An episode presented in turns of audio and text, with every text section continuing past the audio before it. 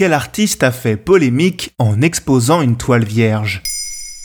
Merci d'avoir posé la question. Exposer une toile blanche ou un monochrome, ce n'est pas nouveau. Le peintre américain Robert Rauschenberg a réalisé en 1953 l'œuvre White Paintings, soit un triptyque de couleur blanche. L'œuvre avait pour but de bousculer la vision de la peinture et de jouer avec la lumière et les reflets. Idem pour l'artiste russe Alexandre Rodchenko, qui a réalisé trois tableaux monochromes, rouge, jaune et bleu. Son but, ramener la peinture à son état de matière première. Mais nous allons parler aujourd'hui d'une toile blanche qui, selon le musée qui l'a commandée, ne devait pas l'être. Entre ironie et vrai art, l'écart n'est pas loin. C'est quoi cette histoire?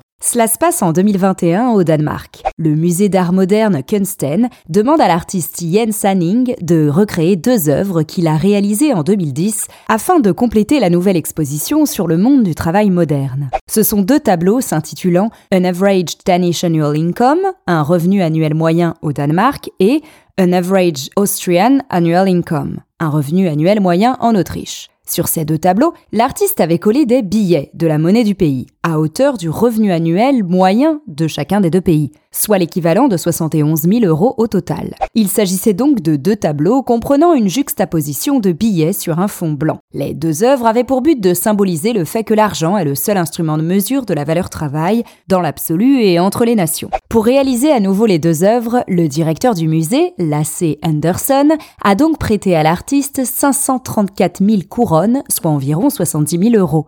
Mais surprise, quand ce dernier reçoit les deux œuvres finalisées, il n'y voit aucun billet dessus. Il s'agit juste de deux toiles blanches s'intitulant Take the money and run. Prends l'argent et tire-toi.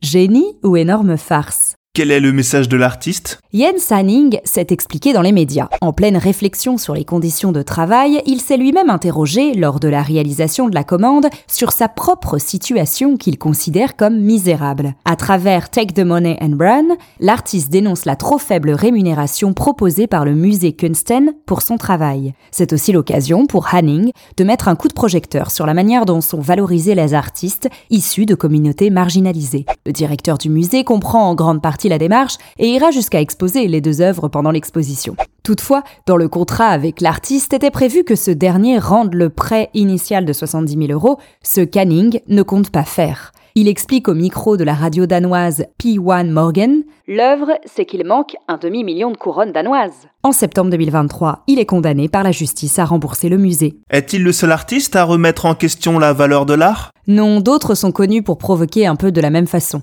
On peut penser à l'artiste italien Maurizio Cattelan avec son œuvre Comedian, une vraie banane scotchée au mur qui remet en question la notion d'art. Ou encore le street artiste Banksy avec la petite fille au ballon, un graffiti qui s'est partiellement autodétruit lors d'une vente aux enchères. Maintenant, vous savez, un épisode écrit et réalisé par Carole Baudouin. Ce podcast est disponible sur toutes les plateformes audio. Et si cet épisode vous a plu, n'hésitez pas à laisser des commentaires ou des étoiles sur vos applis de podcast préférés.